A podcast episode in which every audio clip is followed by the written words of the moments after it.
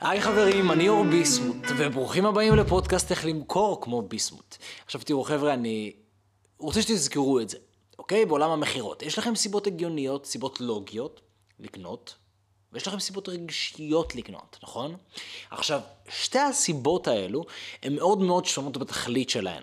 זאת אומרת, אותן סיבות הגיוניות, סיבות לוגיות, מבוססות על הצעה שחייב להיות בה ערך הגיוני.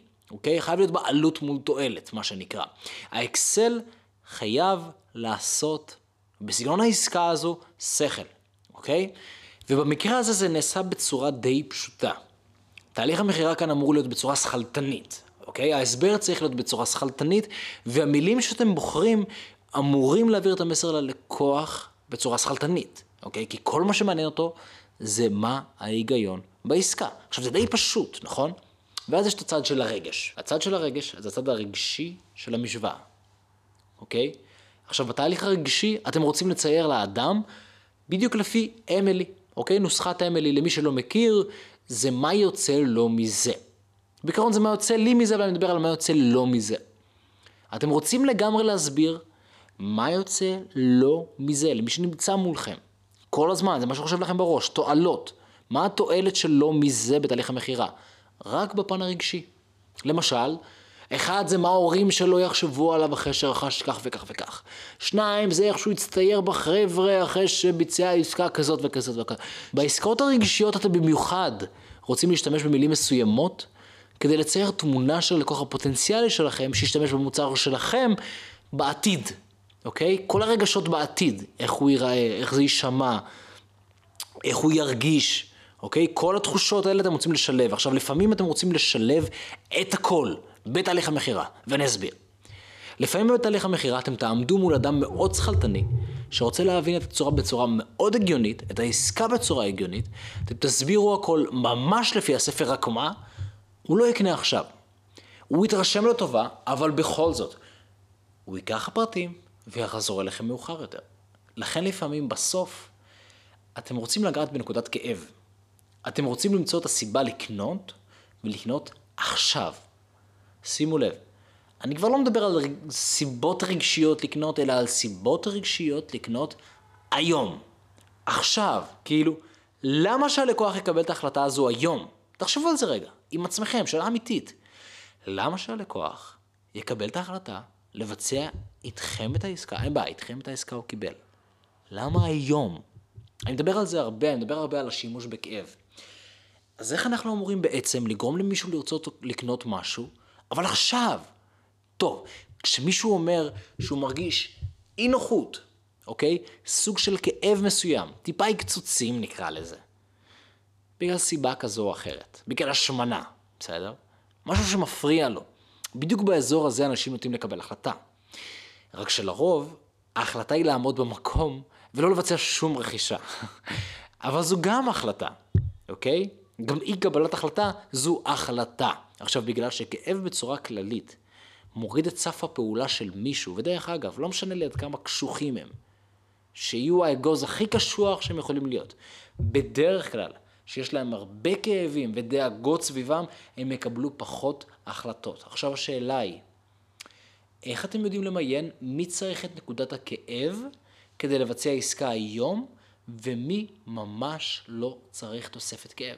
כי מה שקורה זה שאחד הדרכים לבצע עסקאות עכשיו, זה להזכיר לקונה את נקודת הכאב שלו ולגרום לו לסגור איתך עסקה, כי בסופו של יום אתה לא רוצה שהוא יגיד, אתה תותח, אני מעריך את זה, אם אני אעבוד עם מישהו זה יהיה איתך, אני אחשוב על זה, אנחנו נדבר. הרי אם אתם תותחים, אתם רוצים שהלקוח יתקדם איתכם, נכון? אוקיי? ובצד השני של המשוואה, זה אם הקונה ממש, ממש אוהב מוצר שלכם, שזה מוצר מאוד מאוד מסוים. עכשיו שוב, יש קונה שקונה עכשיו, ויש קונה שאולי יקנה. זה מוצר מצוין, הם אוהבים אותו, הכל טוב ויפה, אבל למה? למה שהם יקנו עכשיו? אז בדיוק כאן המילה נדירות נכנסת לתמונה, אוקיי? הסיבה אחת לקנות עכשיו זה כי הם חשים בכאב, נכון? והסיבה השנייה היא בגלל נדירות. אוקיי? המוצר הזה שלכם, תחשבו על זה טוב, המוצר הזה שלכם לא יהיה על המדף יותר. הנעליים, איזי, אוקיי? של קניה ווסט. נדירות, תזכרו את המילה הזאת, חבר'ה. אנשים עמדו בתור ורבו על זה מכות. למה? כי זה היה limited edition. בסדר? פשוט תזכרו את העובדה הזאת. כל מה שיש לכם להציע, או שיש לכם קצת מזה, וזה ייגמר. סבבה? או שזה יהיה יקר יותר. אבל מה זה יקר יותר? יקר יותר ככל שזמן יעבור, השעון מתקתק, אז יש מעין דחף מסוים. או שאנשים לא יודעים מזה, ובקרוב כל המידע אודות המוצר יצא החוצה. זה תמיד סביב הדברים האלו, חבר'ה, אוקיי? אז שימו לב, אני רוצה לדבר איתכם על נדירות המידע. תזכרו את צמד המילים הזה, נדירות המידע, אבל בבקשה, רק אל תעשו את זה בצורה של... טוב, אז עכשיו דרור, הסיבה שאני מתקשר אליך היום זה כי יש לי סוד להגיד לך על כך וכך. לא, לא, לא, לא, לא, בלי סודות, באמת. זה תמיד מצחיק אותי עד כמה מטופש זה שאיש מכירות בא ומספר על סוד שיש לו להגיד ללקוח רנדומלי ממערכת CRM. די. מה שאתם כן רוצים לעשות לעומת זאת בנדירות המידע, זה להנמיך את הקול שלכם מעט. למשל עכשיו, דרור, הסיבה שאני מתקשר אליך, זה כי ממש עכשיו קיבלנו הוראה על כך וכך. אוקיי? אתם מבינים את הסגנון של מה שאני מדבר? שימו לב שמדובר כאן בטריק פסיכולוגי, שכאילו הבן אדם בא ואומר לעצמו, רגע, אם הוא לוחש לי, כנראה שהוא מספר לי משהו שלא הרבה יודעים עליו. נכון? זה נשמע הגיוני. זה ממש יצר שלנו, אוקיי? טבע האדם, ככה הוא פועל. אם יש לחישה, אתה כזה פתאום רוצה להקשיב, מה, מה, מה, מה הם לוחשים שם, נכון? כי הרי אם הרבה אנשים יודעים על המידע הזה, הוא כבר לא סקסי ומגניב, נכון? כולם יודעים על זה. אז הגישה של נדירות המידע, זה בעצם שכולם יגלו, ג'ון, זה מאוחר מדי. עבורך אלו יהיו חדשות ישנות. זה מה שאתה רוצה. כמו למשל שאומרים בנדל"ן. הזמן הכי טוב להשקיע בפינוי-בינוי, זה לא מתי שיש שלט כאן יהיה פינוי-בינוי, אלא הזמן הכי טוב להשקיע כשמדובר בפינוי-בינוי, היא כשאתה יודע לפני כל התושבים בשכונה, שיהיה כאן פינוי-בינוי. לפני שכולם קראו על זה בעיתונים. או כמו שאומרים בוול סטריט, המפתח להרוויח כסף בשוק, במצב כזה, היא למקם את עצמך עכשיו. עכשיו זה אומר דבר אחד, רגע לפני שכולם קראו על זה בוול סטריט ג'ורנל, כי ברגע שזה שם זה פשוט מאוחר מדי. ואגב, זה אותו דבר עם המשפט הידוע, by the rumors, sell the news. אחרי פרסום החדשות זה פשוט מאוחר מדי. כולם יודעים את זה. כולם יודעים את זה. כל שחקן שהוא לא בשוק ההשקעות, שהוא לא בשוק... כל שחקן, אוקיי? כל בן אדם שהוא לא משחק את המשחק יודע את זה. כשכולם יודעים את זה, זה מאוחר מדי. וזה אגב שוב חוזר לנדירות המידע. אז אם אתם רוצים שיעבור מעין חוט של נדירות לאורך כל תהליך המכירה, זה מתחיל בדרך בה אתם פותחים את השיחה עם הטונציה שלכם ומנמיכים משמעותית עד רמה של לוחשים. אתם רוצים בעצם למקם את מה שיש לכם להגיד כסוד. עכשיו שוב, להגיד סוד, זה מצחיק אותי, כי כל פעם מחדש, כי זה לא נכון, אוקיי? אתם לא תגידו את המילה סוד בחיים. אם אתם אומרים, זה לא אני הייתי המנטור שלכם. בסדר? זה לא כאילו, יש לי סוד להגיד לך, ואתה יודע, תמיד אהבתי את השם שלך, דרור, אז תדע את זה. לא. זה פשוט להגיד את מה שאתם רוצים, להגיד בצורה קצת מוחלשת, עד רמה של לחישה, כי הכוח של הטונציה הוא פשוט עצום. עכשיו, היופי בדיוק בטונציה, זה שהיא חותכת את הדיאלוג המודע שנעשה לבן אדם במוח, אוקיי? זה נטו לתת מודע עובר. ובדיוק כאן יש לאנשים תחושת בטן שאומרים, וואו, יש לי ממש עכשיו, ממש עכשיו בטלפון, חדשות חמות מהתנור, משהו שאני ועוד כנראה כמה בודדים אולי יודעים עליו, אני רוצה להקשיב לזה. אם זה ככה, אם זה כמו שזה נשמע, אני רוצה לדעת עוד. ככה אתם ניגשים לזה, אוקיי? ככה אתם ניגשים לזה כשאתם פותחים את השיחה, וככה אתם ניגשים לזה כשאתם רוצים להנגיש את נדירות המידע. סבבה? זה הטכניקה הזו. עכשיו, צד נוסף, וחשוב מאוד של, של צעד נוסף, וחשוב מאוד של המשוואה, היא כשאתם נמצאים בשלבי סגירה. יש כמה סוגים להציג את נדירות המידע בסגירה. עכשיו, אחד מהם כבר הצגתי עכשיו, שזה בעצם המפתח לעשות איתנו כסף, זה למקם את עצמך עכשיו, אוקיי? עדיין, כשאף אחד עדיין לא יודע על זה, טוב, מה זה אף אחד? יודעים מספר אנשים, אבל זה עדיין לא כתוב בוול ג'ורנל. אז ממש רגעים לפני שאתם מגישים את ההצעה, אתם יכולים להשתמש בנדירות המידע. שוב, איך? זה פשוט לחזור על מה שאמרתם בהתחלה. למשל, אז דוד, אני אחזור לדברים שאמרנו בכוונה, רק כדי לוודא את הדברים ואת אישורם. הדבר הנכון הוא להשתלב עכשיו לפני שכולם ידעו על זה, בגלל שכשהם ידעו, זה פשוט יהיה מאוחר מדי. זה ידוע לכולם, זה ידוע גם לך, דוד, נכון? המחיר יהיה גבוה יותר, המוצר כבר לא יהיה על המדף. יודעים מה, חבר'ה, אפילו יותר מזה.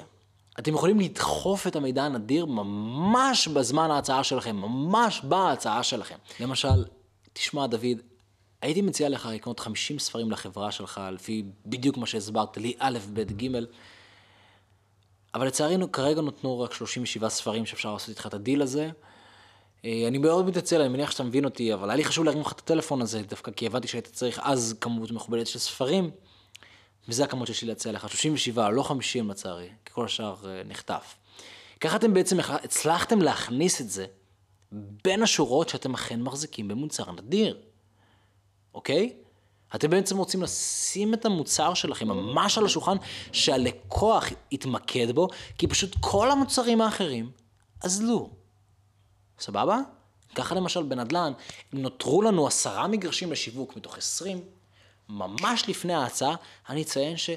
היי, את זה מכרתי תוך שלושה ימים לקונה, הזה והזה, וגם מציין את שם הקונה, הכל בסדר, הוציאו נסח טאבו.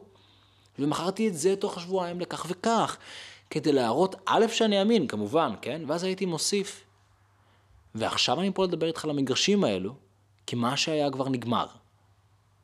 אבל אין מה לעשות עם מה שהיה, יש מה לעשות עם מה שקיים עכשיו. היום אלו המחירים. זה המחיר, דרך אגב, של מה שזה קנה. אני מודה, הכל מפורסם, אתה יכול לראות את זה. הם עשו עסקה טובה, הם ידעו לחוץ על ההדק. ככל שהזמן יעבור, המחיר יעלה. עכשיו, אתם בעצם ממש יכולים להמשיך עם תחושת הנדירות לאורך כל המכירה כמו חוט, אוקיי? חוט של נדירות. רק תזכרו שאתם לא רוצים להמציא את זה. תהיו אתיים ואותנטיים, באמת זה הסוד שלי. באמת, עם יד על הלב. עכשיו, זה לא שעכשיו תבואו, תשקרו ותמציאו איזושהי תחושת נדירות. לא. תהיו חכמים. תעשו את זה בקלאס, אתם לא צריכים את זה. אתם רוצים לבנות את תחושת הנדירות בהצעה השיווקית שלכם. תחושת הנדירות לגבי הזמן. אם זה בשר נניח שעומד ל, ל, לפוג, אוקיי? התוקף שלו נניח. אוקיי? זאת אומרת שזה יישמע גם באמת הגיוני. אם זו הוצאה מיוחדת לגבי היום צריך לרכוש בגלל שזה יום ההולדת החמישים של הבעלים, והוא לא עשה את זה מעולם. אוקיי? אל תשכחו לשלב, חבר'ה, תמיד את שלושת הדברים הבאים. יש לכם את תחושת הנדירות הוורבלית, שזה בעצם המילים שאתם בוחרים להשתמש בהם, אוקיי? המילים עצמן, חבר'ה. לצורך העניין, נשאר לי רק שישה מהמוצר הזה, למרות שדיברת איתי על עשרה, אני אראה מה אני יכול לעשות, אבל אפשר קודם כל לקנות את השישה. לגבי הארבעה האחרונים אני לא מבטיח, אבל את זה אני יכול להבטיח עכשיו. זה בעצם המילים שאתם בהם בוחרים להשתמש, אוקיי? הנדירות הוורבלית, ואז יש לכם את הרמה הבאה, שזה תחושת הנדירות בטונציה. דוד, נשארו לנו רק שישה מהמוצר הזה לצערנו, שכאן אתם בעצם גם מנמיכים את הכל וגם בוחרים את המילים שלכם שאתם רואים בקפידה, אוקיי? ואז השלב האחרון זה שאתם בעצם מוסיפים את תחושת הנדירות במידע, שזה למשל דוד. אני רוצה שתשים לב שנשארו כאן רק שישה מהמוצר הזה, כשכל זה קרה כמו שאתה כבר יודע, כן? אתה היית פה. כל המוצרים האלה עפו קצת פחות מחודשיים. עכשיו, זה הדיל. זה הדיל שאני יכול להציע. שמיותר לציין ש... אף אחד עדיין לא יודע. אוקיי? מחר בבוקר, שים לב, יודיעו שלא ייצרו יותר יותר מהדגם הזה. הוא היה סופר מוצלח כמו שאתה בעצמך יודע את זה, ואתה רודפת אחרינו במשך חודשים, אבל לא רכשת. תגיד לי אתה, מה אתה חושב שיקרה למוצר אחרי ההצהרה הזאת בעיתונים? מה הוא יענה? המחיר הזה רק למעלה. למה? כי זה פריט מיוחד. החברה רצתה לשמור את זה, נכון? אתם גם יכולים לסמן מה אתה חושב שיקרה? בסדר? אז מה שאתם צריכים לעשות היא לשלב את כל שלושת הסגנונות האלו בתהליך המכירה, אם אתם רואים שהמוצר שאתם מחזיקים באמת נדיר. מה שכן, אתם חייבים לעשות את זה בצורה אלגנטית ואינטליגנטית. ואל תשכחו דבר אחרון. כל זה חייב לעבוד לצד ההצגה של הכאב של אותו לקוח. למה? כדי ליצור סיבות הגיוניות ללמה הוא חייב לקנות עכשיו. וסיבות אמוציונליות ללמה הוא חייב לקנות עכשיו. רק ככה זה עובד. זה חייב להיות זה לצד זה, זה חייב להיות הגיוני לצד אמוציונלי, כדי שהוא יבצע את העסקה עכשיו. זהו חברים, אני מקווה שעזרתי לכם מאוד, אני הייתי אור ביסמוט, וזה הפרק של איך למכור כמו ביסמוט. אתם מוזמנים להירשם ולהפץ את זה לחבר שלכם מאחד מאנשי מכירות, כדי שקצת ימכור יותר. נתראה בפרק הבא.